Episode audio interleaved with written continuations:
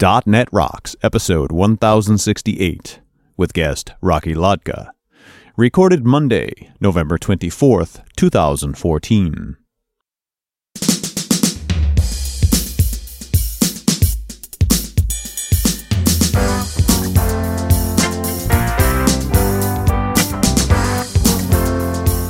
Hey, guess what? It's .NET Rocks. I'm Carl Franklin. And I'm Richard Campbell. Here we are again, my friend. Yeah. It's, uh, and, and it's December. Yeah, it's t- almost time. It's almost time time, isn't it? Almost time to give away $5,000 worth of stuff. You love this part, don't you? Oh. I do. It is a lot of fun. It's great. I feel like Oprah. he said you only get to point at one person and say, it's you. Yeah, it makes them feel more special. There you go. Once we convince them we're not Nigerian princes. Correct. Yes. All right, let's uh, roll the music for Better Know Framework. I got something really interesting today. All right, buddy, what do you got? Today, I'm uh, highlighting an Indiegogo uh, campaign for a device that is called Flow, an intuitive and precise wireless controller. Go to tinyurl.com slash flow device. Now, here's what it does. It combines um, touch with an, it's a round thing, right? Yeah. It's got touch. Looks like a so- puck. Like a puck. It's you can use it like with buttons, so you can touch the left or the right to do things. You can touch inside to do things. There's a dial on the outside, and it also has gesture control. So it's like a little leap motion thing that can detect your hand moving over it and doing things. And it's Bluetooth. Uh, a guy from Berlin is doing this. Well, a company from Berlin is doing this, and um, they just started today, as of this recording which is uh, uh, November 24th. And I already donated 100 bucks. They want to raise $50,000. They've got about 6,500 as of this recording. Yeah, I think I'm going to have to get one of these too. Now, here's the thing. I asked, can it function as a mouse? You know, a trackpad? Right. The answer, no. We needed something that gave us faster and better control to adjust the brush size in Photoshop, frames in video editing, simply adjusting the volume or skipping songs in Spotify.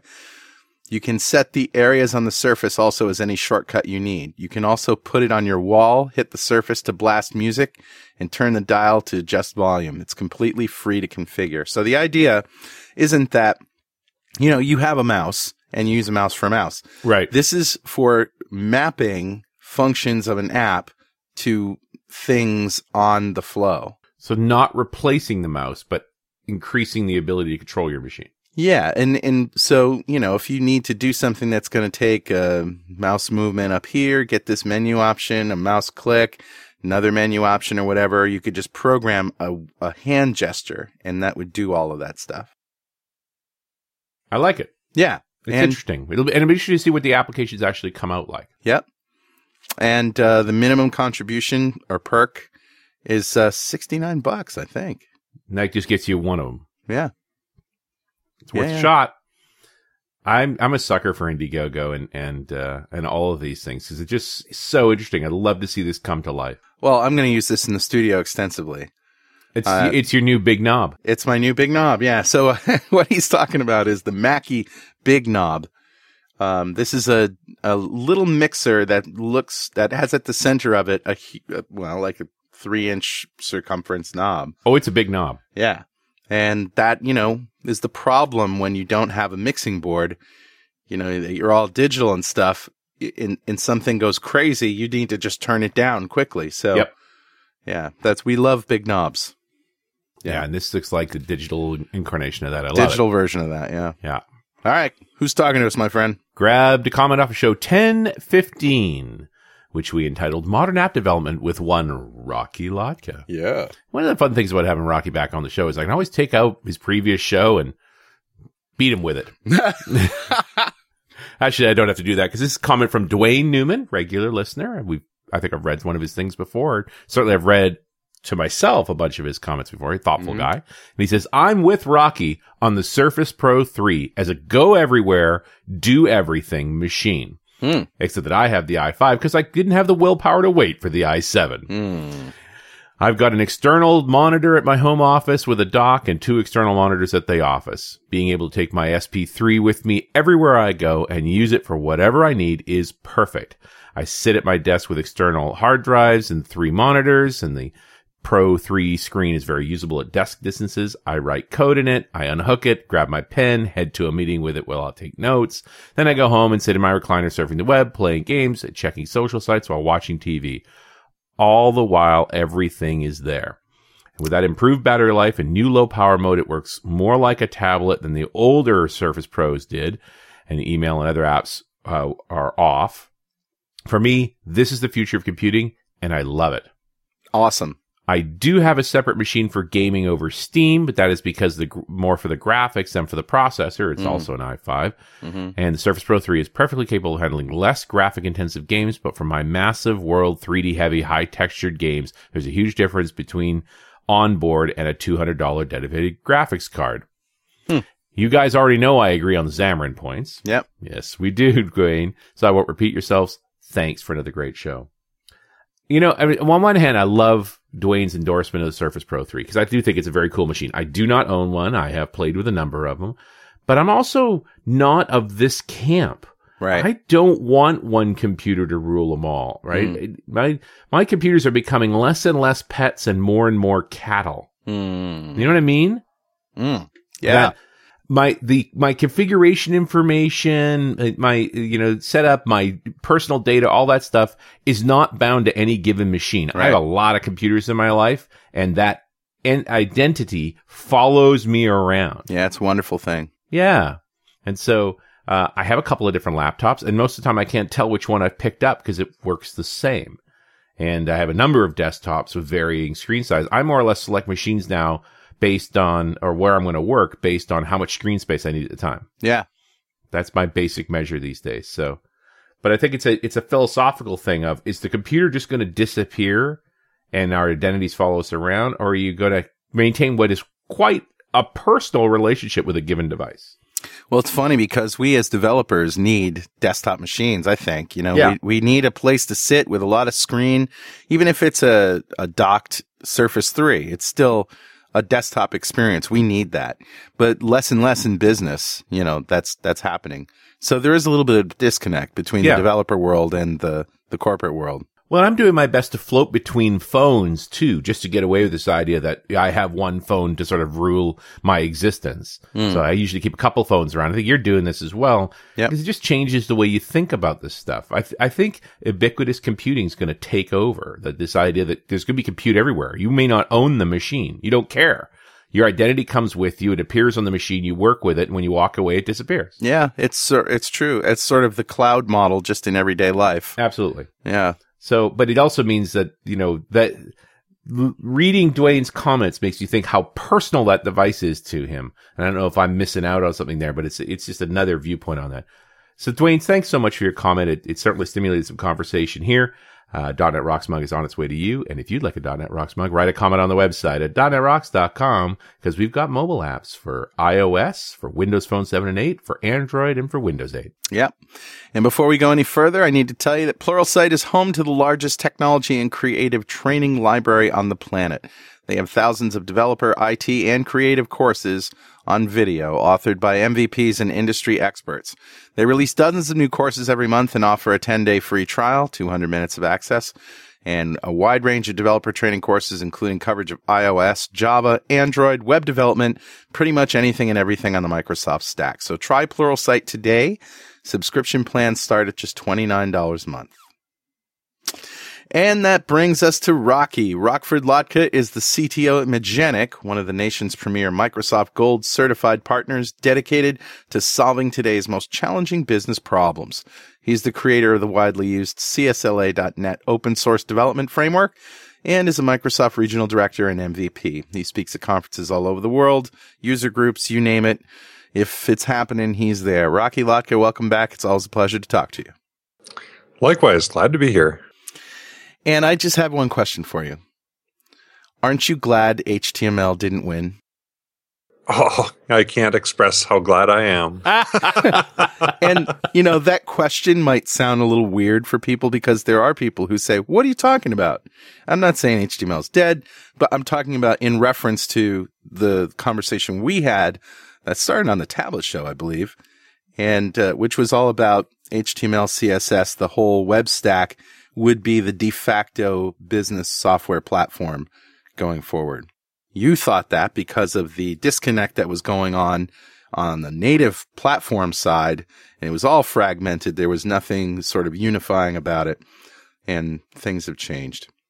You, you I, as I recall from that show, and I think you're right. It was a tablet show a while back, maybe a year ago. You, you were almost despairing, Rocky. Like Microsoft has just made a mess of this. This is the only thing that's going to work. We got to go this way. Unwillingly. Yeah, that's e- exactly right. And and I, I suspect we will uh, generate some uh, interesting mail from people that do like HTML and and for whatever reason really enjoy programming in JavaScript. But Yeah. um, Because, you know, sadomasochism just doesn't seem to be going away. And I got a I got a story for you real quick. Uh, so the stepdaughter is taking some JavaScript courses online. You know, she's getting prepared to go to a uh, a, camp.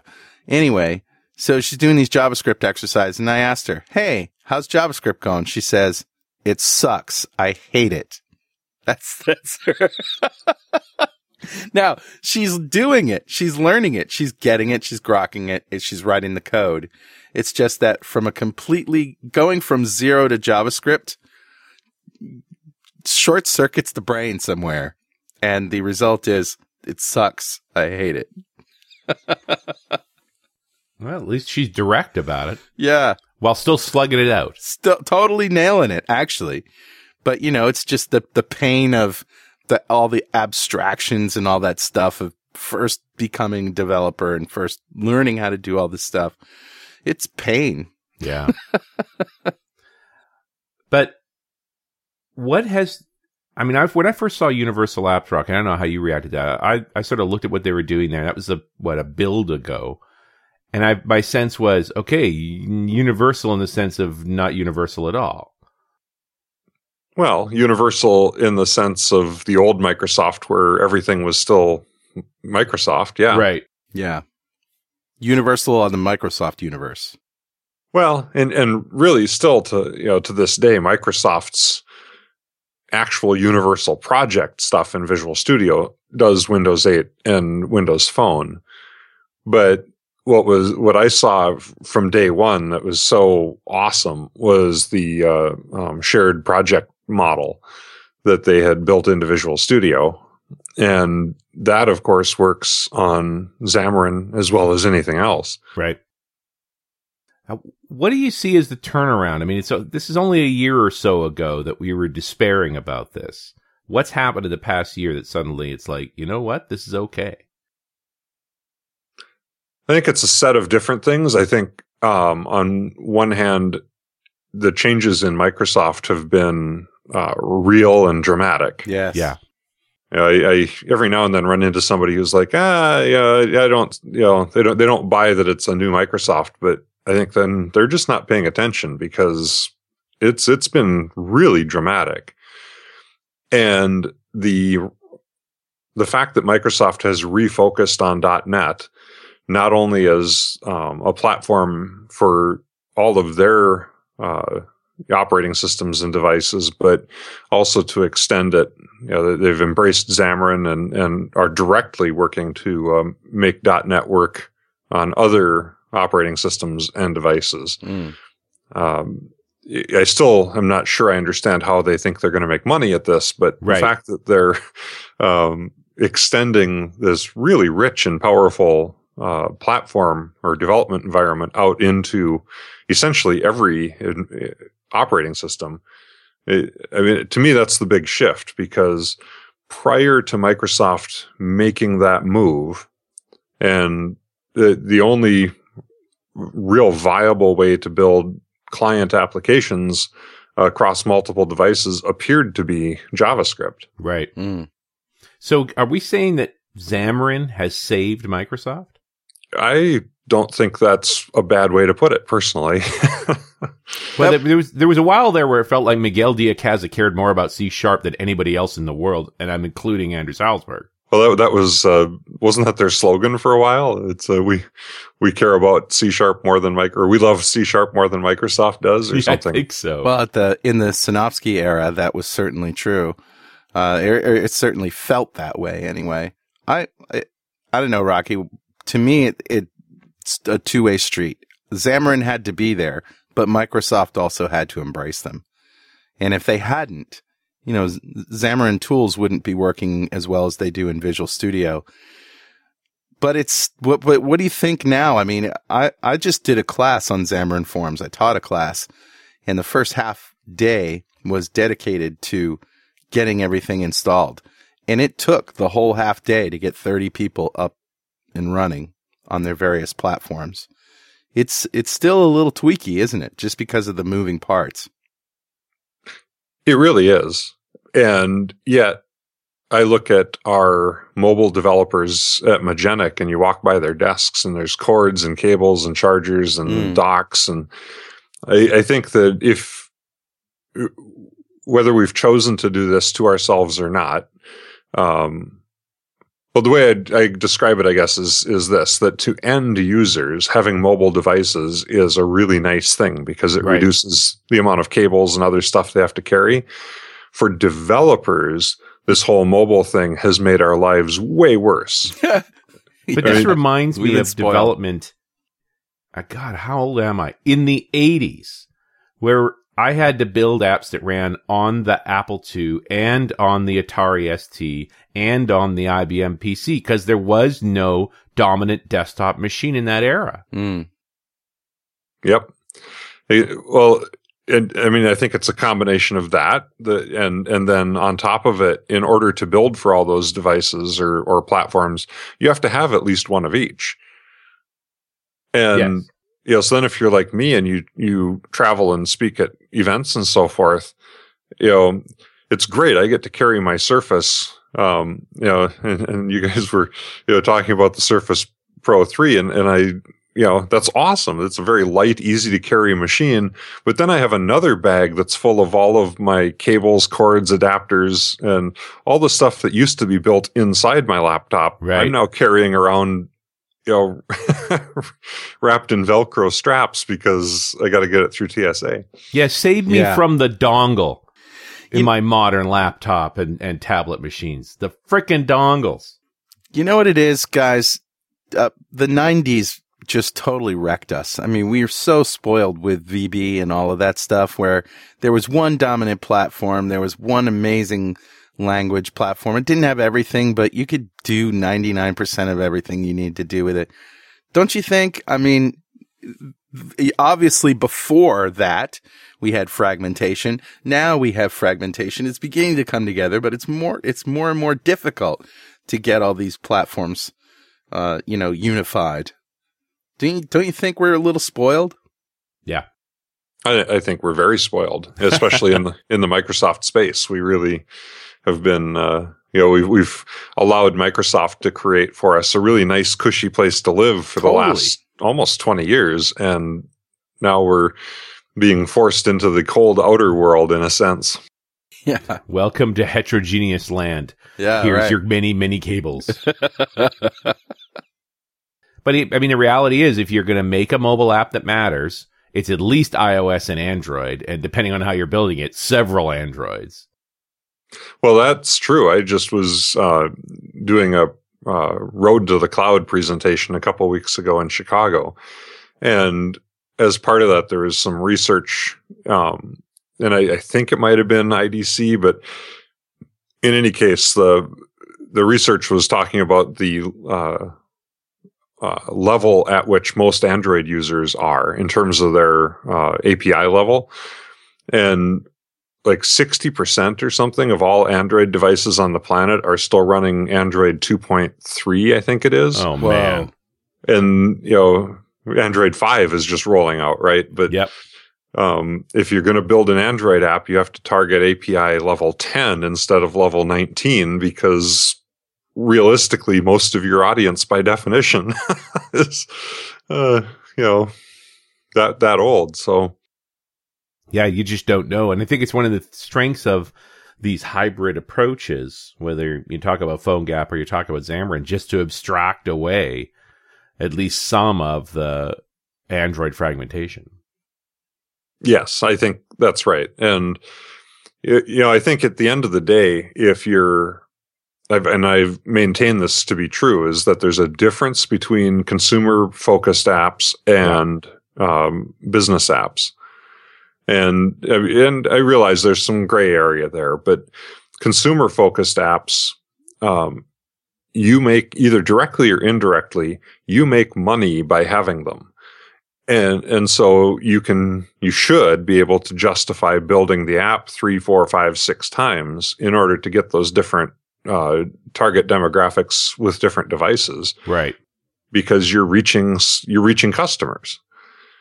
Yeah. But, and, and they, and the app is the business as opposed to B2C apps where, this is a convenience to increase customer satisfaction and potentially expand your customer base. Yep. Or, or B to E, you know, where you're building apps for your employees and you Right. say, oh boy, wouldn't it be great if my, you know, middle managers in my manufacturing shop could, you know, look at tomorrow's uh, projections on their phone and then, you know, increase or decrease their staffing or, you know, Yeah. Um, that's all great, but you know, there's no direct or even indirect revenue there. That's a at best a cost saver. Yeah. And so you, you know, I think this whole um, idea of uh, now what they're calling CYOD, choose your own device, Right. probably makes a lot more sense to say, you know, either you have one of our two or three sanctioned devices, or the company will provide you with one. So, getting back to universal apps, do you? I, I know that you know we can't talk about things that we might know or not know, but doesn't it make sense that Microsoft would try to embrace a, t- a completely universal app? And what I mean by that is something that runs everywhere, and I mean everywhere, not just in the Microsoft space. Oh, I think it does. I think because we look forward, um, but you look at Xamarin Forms, and that's certainly what they're trying to do is create a, an, uh, a, a XAML dialect that is uh, general enough that it can go across all the platforms Right. and yet is expressive enough that you can use it to build, you know, real applications. And yeah, it's pretty good. I, I think if they continue with that model, you know, that'll evolve into something that's really quite compelling. So, do you think Microsoft and Xamarin are uh, trying to do the same thing? Yeah, it, I think they are. And it, it'll be interesting to see with the open sourcing of .NET, you know, although that doesn't include, you know, WPF, but No. um, you know, is there any, uh, you know, do the two companies head towards some convergent uh, dialect for XAML, or do we end up with, uh, yeah, where we are now? We've got what two, three, I guess at least three different uh, competing. I don't know if they compete, but three three different dialects of XAML that you have to know if you're going to build for everything. Because the, the Windows 8 Metro is a dialect. Yeah, and WPF. The regular. WPF that runs you know, sort of everywhere. And then the phone. Um, and then Xamarin Forms, I think. Xamarin Forms is its own. I mean, XAML's always been fragmented. Silverlight was a different flavor. You know, the, mm-hmm. and the original Phone 7 implementation is a fra- flavor. It's like they just shattered XAML. I, and I always figured it's because the core, w- the, the original Avalon implementation was just too complicated. Oh, I think it was. I, I think. Well, yeah, I think they over-engineered it in a in a sense. I, I think you know it's important to over-engineer the stuff that we don't see, Yeah. And it's important to build the stuff that we do see and use as as developers to be simpler and more consumable.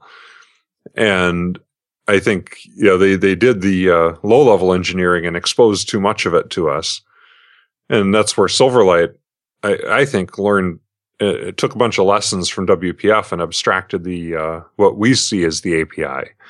And Simplified our a bunch of things. Yeah, oh, yeah. This, the the Visual State Manager is, is a perfect example where we lost a few capabilities that are in WPF, but we actually gained something that most of us can comprehend. and, I'm, and I'm pretty sure it was you who said Silverlight was succeeding where WPF was failing because web developers are used to crappy tools. Oh, I don't think I would have Oh. said that. That sounds really, you know, yeah, yeah. It's, let, let's say I didn't say that. but it was a good line, more about what Windows developers' expectations were going back to the early days of WPF, because we were coming from WinForms where designers just worked. Yes. And I still don't think you can really work in XAML without working on the source. You, there is no designer that matters. Well, the, the the Visual Studio designer has finally gotten pretty decent to to their credit, but I do agree. I find myself more often than not just typing in the XAML. Right. Um, I I kind of suspect though that that's because against my preferences, I had to learn XAML pretty deeply over the years. Right. And so what I, what I don't know is if I was starting to, especially with WPF right now, it would be interesting to see if I would gravitate toward XAML or toward the designer because the designer's gotten pretty good. do you think that we liked the Windows Forms designer so much because there was just so much less you could do with it? Like there wasn't scaling, there wasn't multiple devices. Like XAML can do so much more that uh, it doesn't really make sense to just absolutely position buttons and fields on a form. Don't don't you think? Well, we went to a lot of work, especially prior to VB6, to make things what, what's now called responsive. right. And and I, I kind of chuckle at that because people are like, "Ooh, this is a new novel thing to have to deal with different screen sizes," and I'm like, "Well, yeah, it was new and novel in you know 1994." Um, Yeah. but but you know, you know, VB6 really came up with one way to address that with all the docking and anchoring concepts, and I thought was a really nice abstraction and it was competing, of course, at the time with the HTML flow based model. And, you know, now what we see, you know, roll forward, you know, all these years, um, responsive design kind of still uses the flow based model, but it turns out that doesn't, that's not adequate to accommodate all these different things. And so we end up with a, uh, an interesting combination of flow based and essentially state modeling um, you know, different switching between views and styles. And yeah, I, in some sense, I almost look back at the VB6 model and think, wow, that was, you know, even though it was simpler and less capable, um, it would still translate pretty darn well into an awful lot of today's requirements. And in fact, I, I often think that um, uh, if somebody were to create the a VB6 equivalent for the web or for XAML, that and, and I'm not talking about the VB language. I'm talking about the the, the forms designer capabilities, or maybe call it call it uh, Windows Forms. I don't, you know, whatever. But um, that set of capabilities, even though it's not gorgeous and you know whatever else, meets the needs or met the needs of the majority of business development. And I, I think that's where you know the the HTML designers, everybody wants full access to all the stuff, and and the same with XAML designers. We want oh, we want to be able to do everything that you could possibly do, and and I get that. And at the same time, if I'm creating uh, an application to uh, help manage some manufacturing data in our warehouse, um, I'm not sure I care as much as you know as if I could be more productive. Yeah, I mean that is the challenge of is this actually the best way to get this thing solved?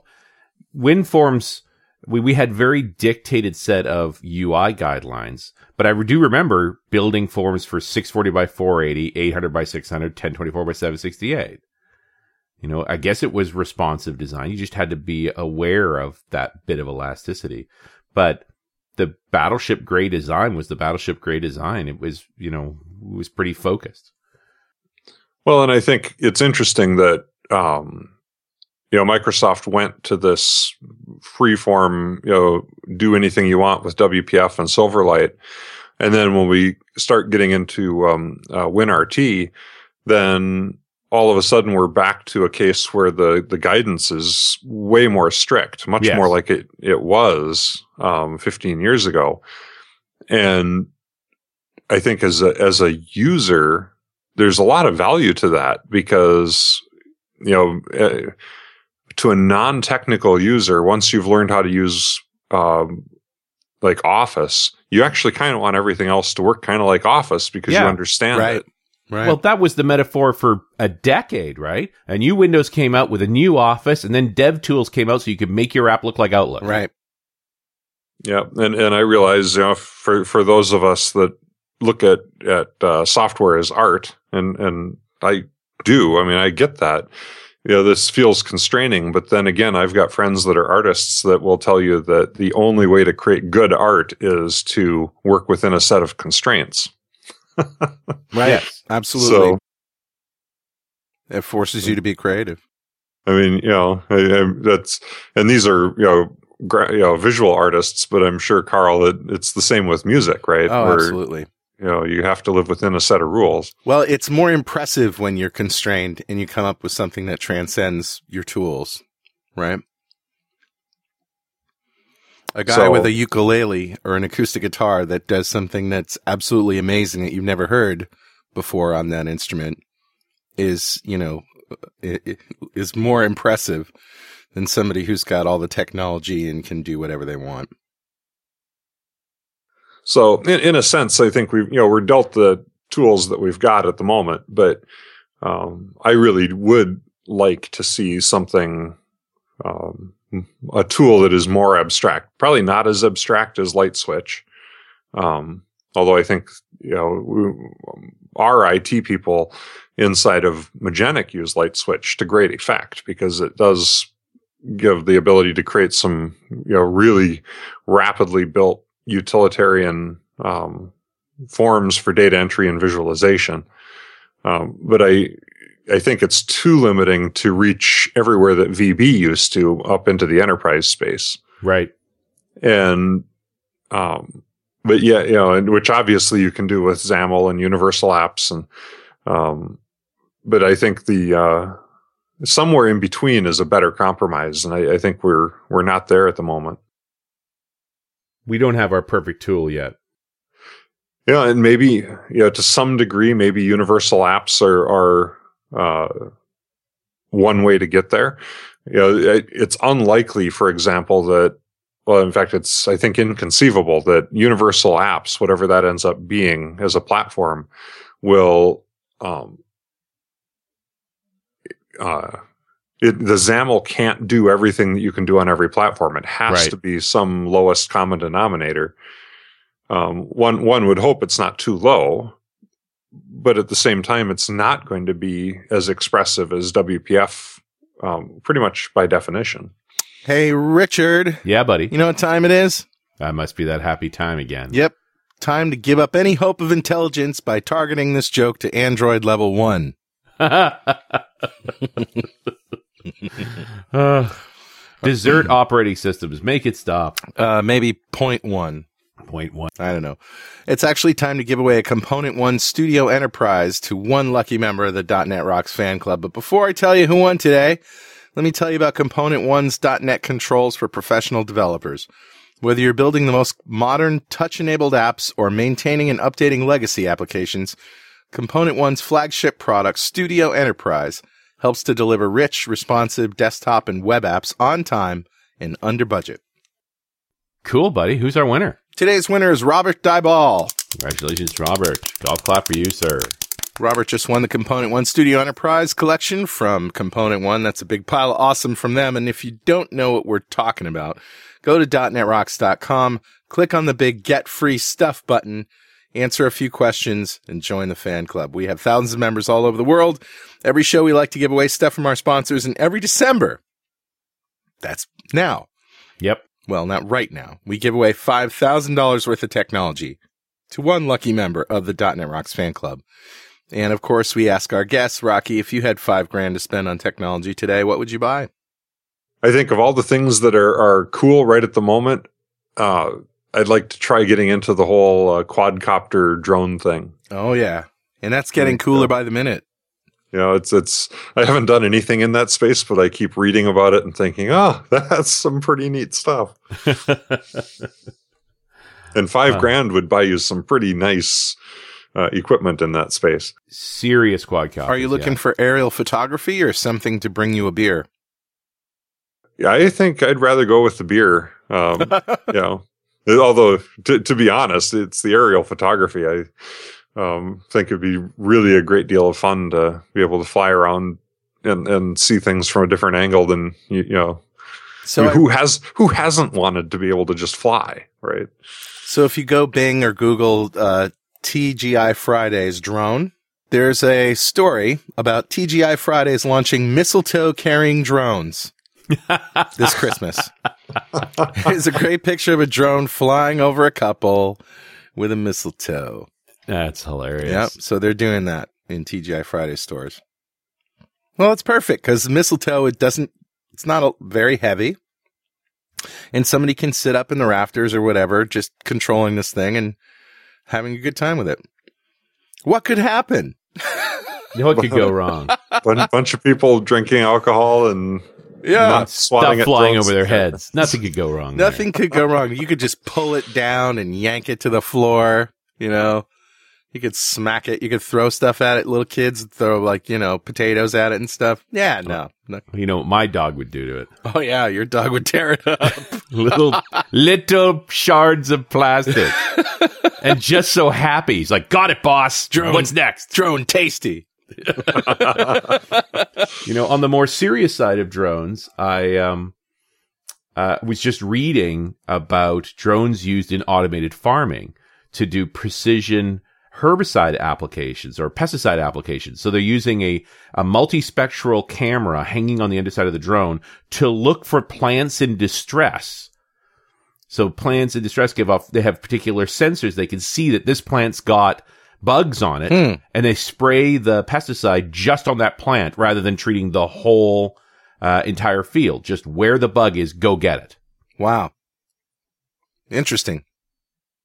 It's really pretty cool. And it just sort of speaks to, you know, the spectrum of things we can do with these quadcopters.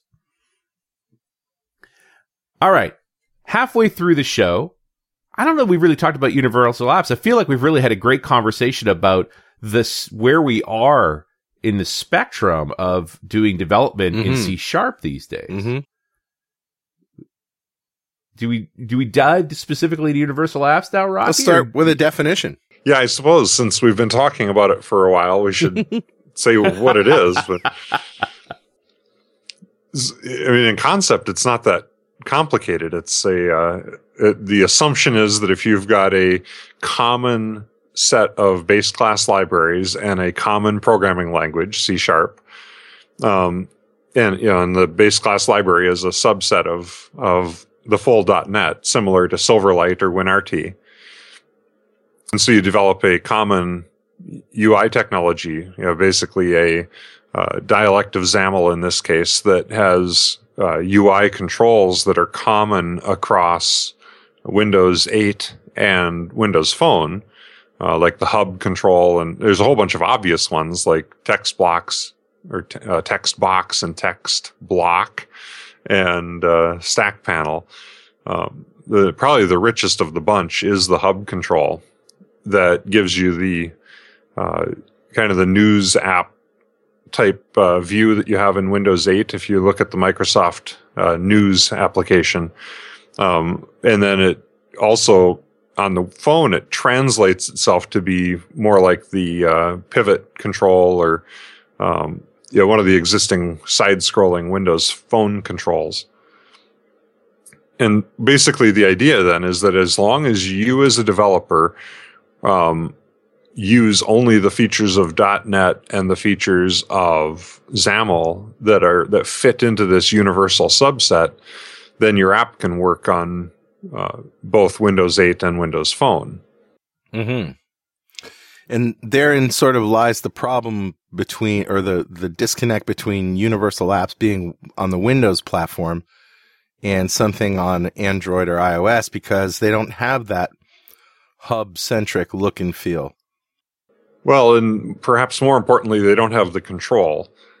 They, I mean, the look Right. and feel thing is an interesting question all by itself because um, certainly uh, iOS apps generally scroll vertically, Windows apps generally scroll horizontally, Hmm. Android apps kind of maybe sort of follow the vertical, uh, but you know, it's more of a wild west. Yeah. Um, and- a page at so- a time.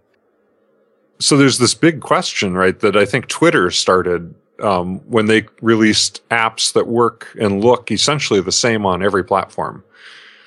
And Twitter, uh, you know, either out, out loud or, or behind the scenes, basically said our brand is bigger than everybody else's brand, Right. and it's it's more important for our users to have the same Twitter experience than it is for them to have an iOS or Android experience.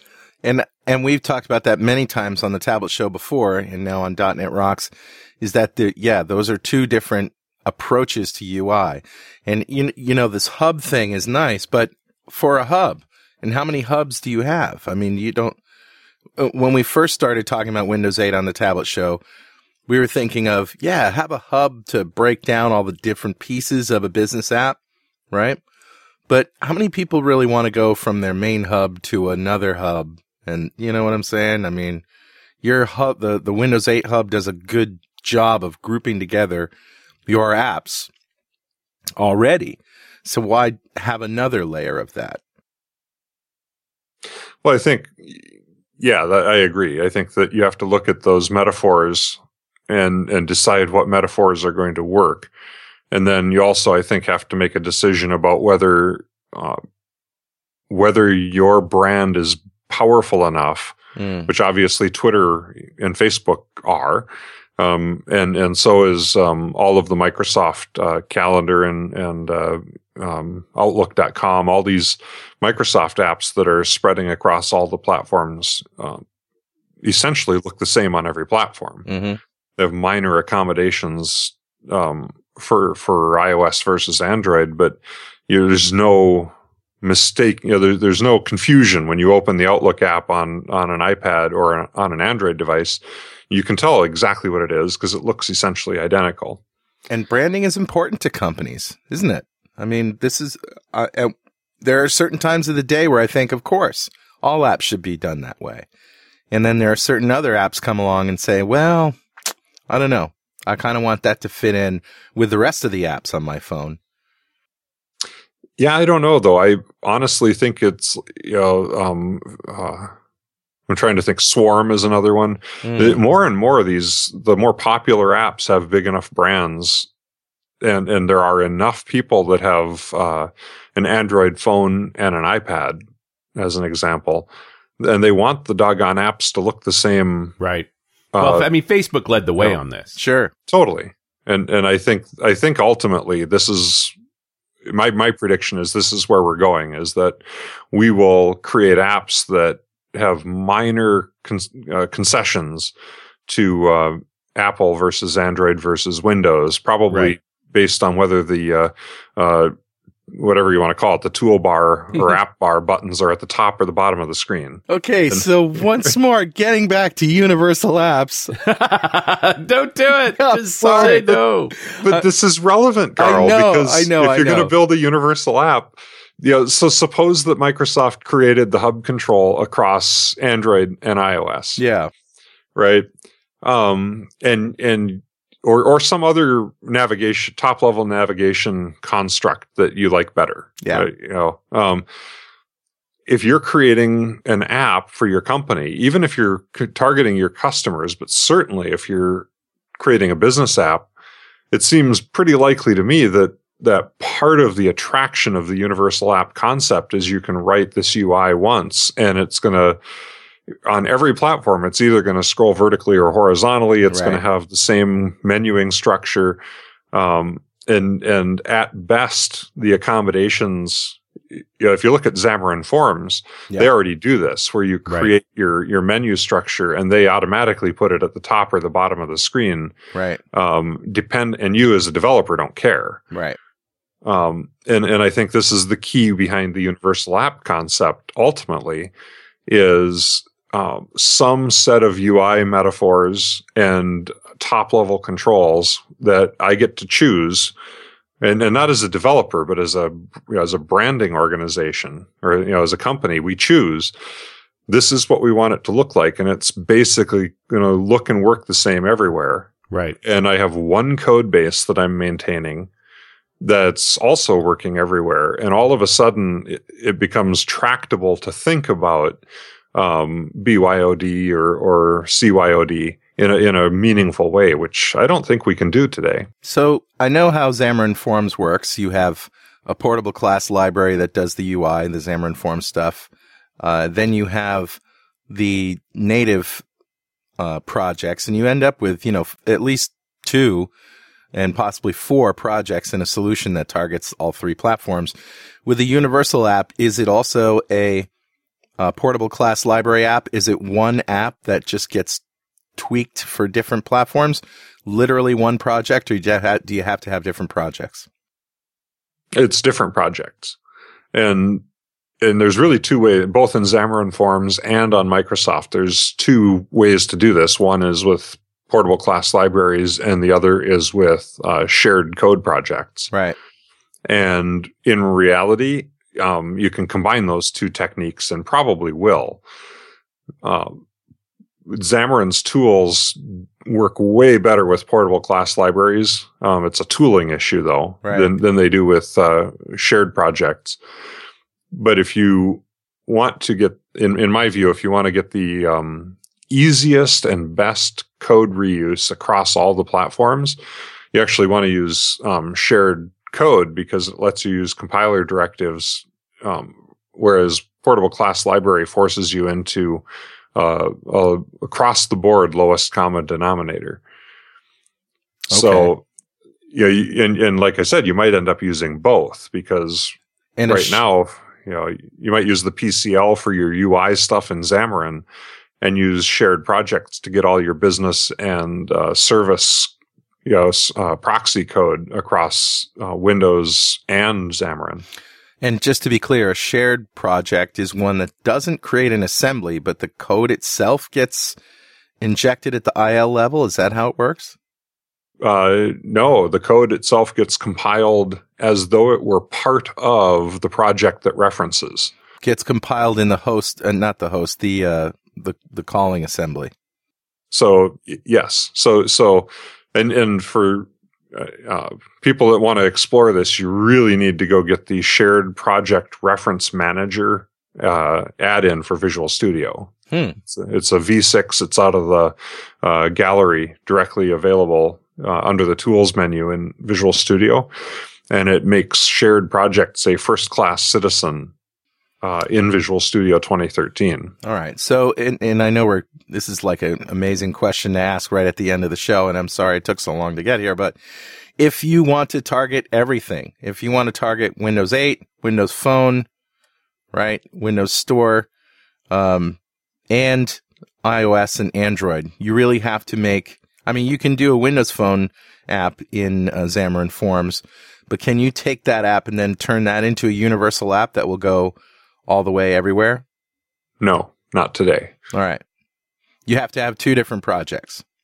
to today well you're going to have a lot more projects because even the universal app um, solution template for uh, windows creates a project for the phone a project for windows uh, 8 and then a shared project and the same is true for xamarin where it creates a ios project uh, Xam- or an android project uh, a windows phone project and then the shared project Sure, I, I know, I realize that. Could you, in theory, in your Xamarin Forms solution, under in your Windows app, create a portable class library that has the logic of all of those things? And I think this is what you're getting at as a shared project that they all use for logic, right? And then use that also in a universal app because it is portable class library. Yes. Oh, wait a minute. It's a Uh, shared project. Well, the, you could go either way. Which and is so the the question is, ca- can you can you write all of your code in a portable class library that meets the lowest common denominator of Right. Android, iOS, Windows Phone, Windows 8? And and that starts to get pretty limiting. Yes, it does. Yeah. Um, or do you use a shared project and then just directly pull that code or compile that code into each of the platforms? And then in the few cases, and there are cases where you have like one or two lines of code that are different because let's say HTTP client Mm. is slightly different on Xamarin than it is on Windows. but there is a portable class library for HTTP client that does seem to run true. everywhere, right? That that streamlines that. Yeah. and yeah and and so this this is the trick right is Right. can you can you in fact find uh, libraries that have smoothed over all this or are there cases where uh, like uh, windows phone 8.1 with winrt doesn't have wcf And it So seems if- crazy to even you know. try because things change know. so fast, right? I mean, how do I get? I, is- I could get the perfect setup, right? The perfect architecture and everything works. Month goes by, that's got to do it all over again. And and personally this is why i like the shared project model better is because i can almost all my codes the same. The deviations are have pound if android or pound if windows phone.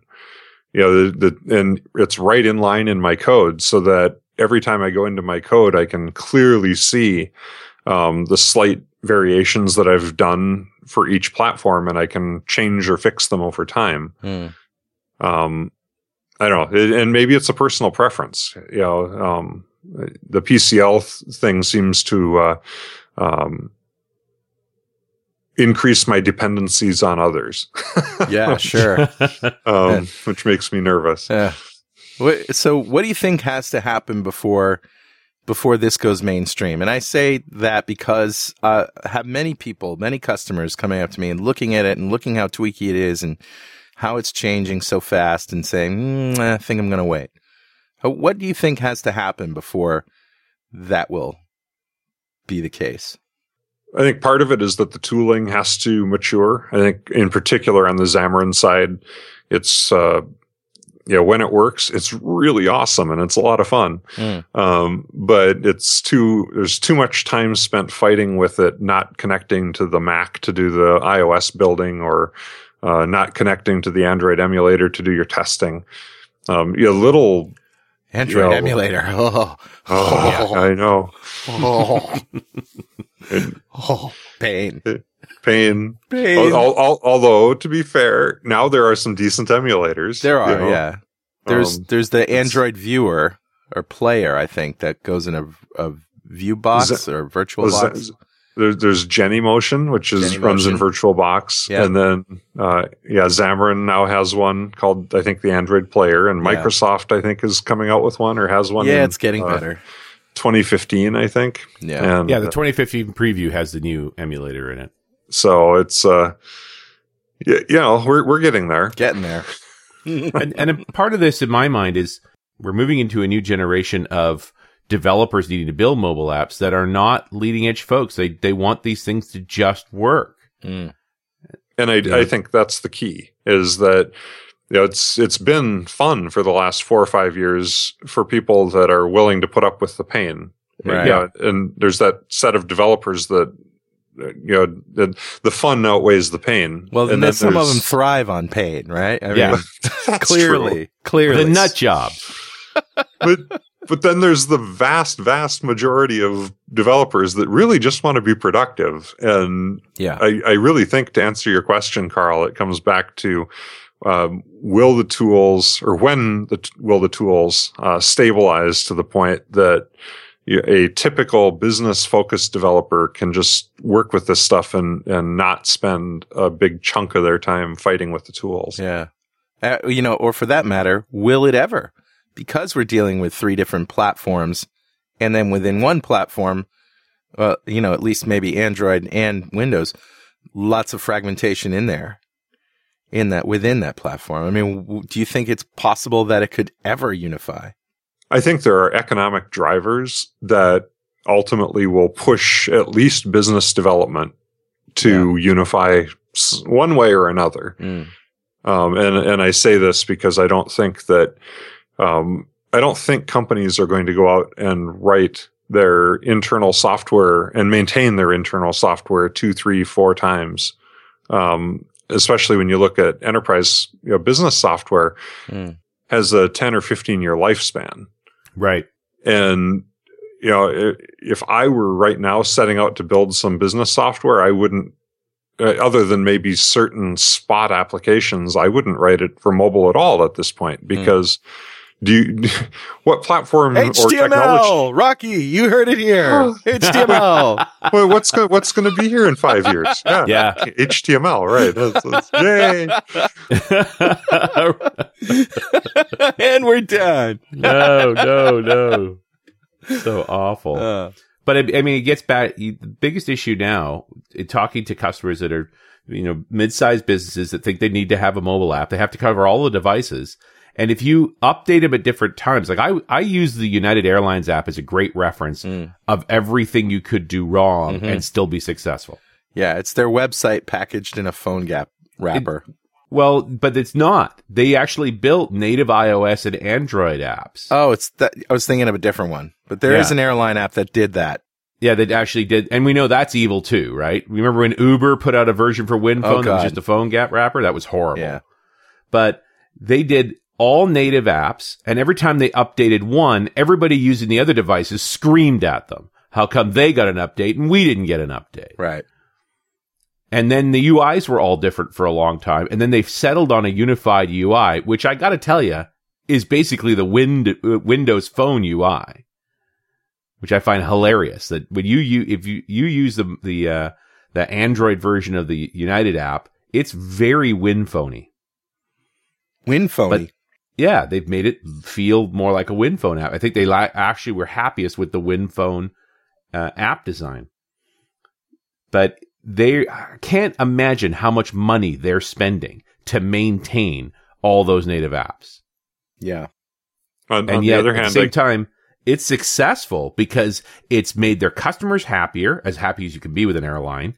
And I think it's got to have reduced their cost of operations overall for because they get fewer phone calls and fewer people accessing in different ways. but this too is an example of a consumer facing app where Right. it pays for them to so they don't make direct revenue off it, but it's No. marketing, right? The the face of their company Sure. um, is their mobile app for an awful Yes. lot of people. Yep. And so, of course, it pays for them to make sure that the face of their app looks good to you know uh, to everybody that is flying with them. Yeah. Yeah. As happy as you can be with an airline. Yeah. So Rocky, uh, when the next time we have you on, what do you think your uh, your leading statement's going to be? Well, I'm hopeful that the next time that you uh, have me on the show, we'll be uh, talking about successes with uh, universal apps and um, the the minimal amount of code that we have to write to reach uh, Android, iOS, and Windows, uh, all with a reasonably common code base. That sounds like a great future to me. All right, man. Thank you so much for spending the time with us. Thank you so much. All right, and we'll see you next time on .NET Rocks.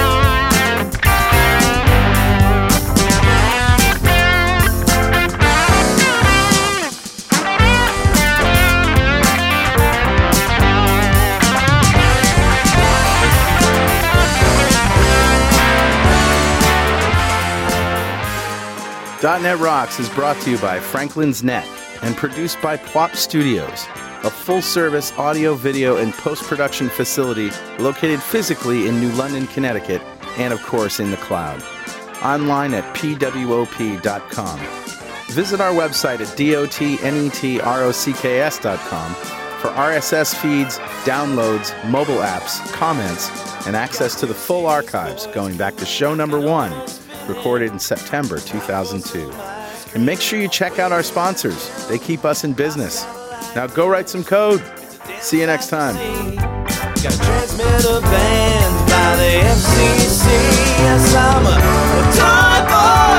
Life is hard.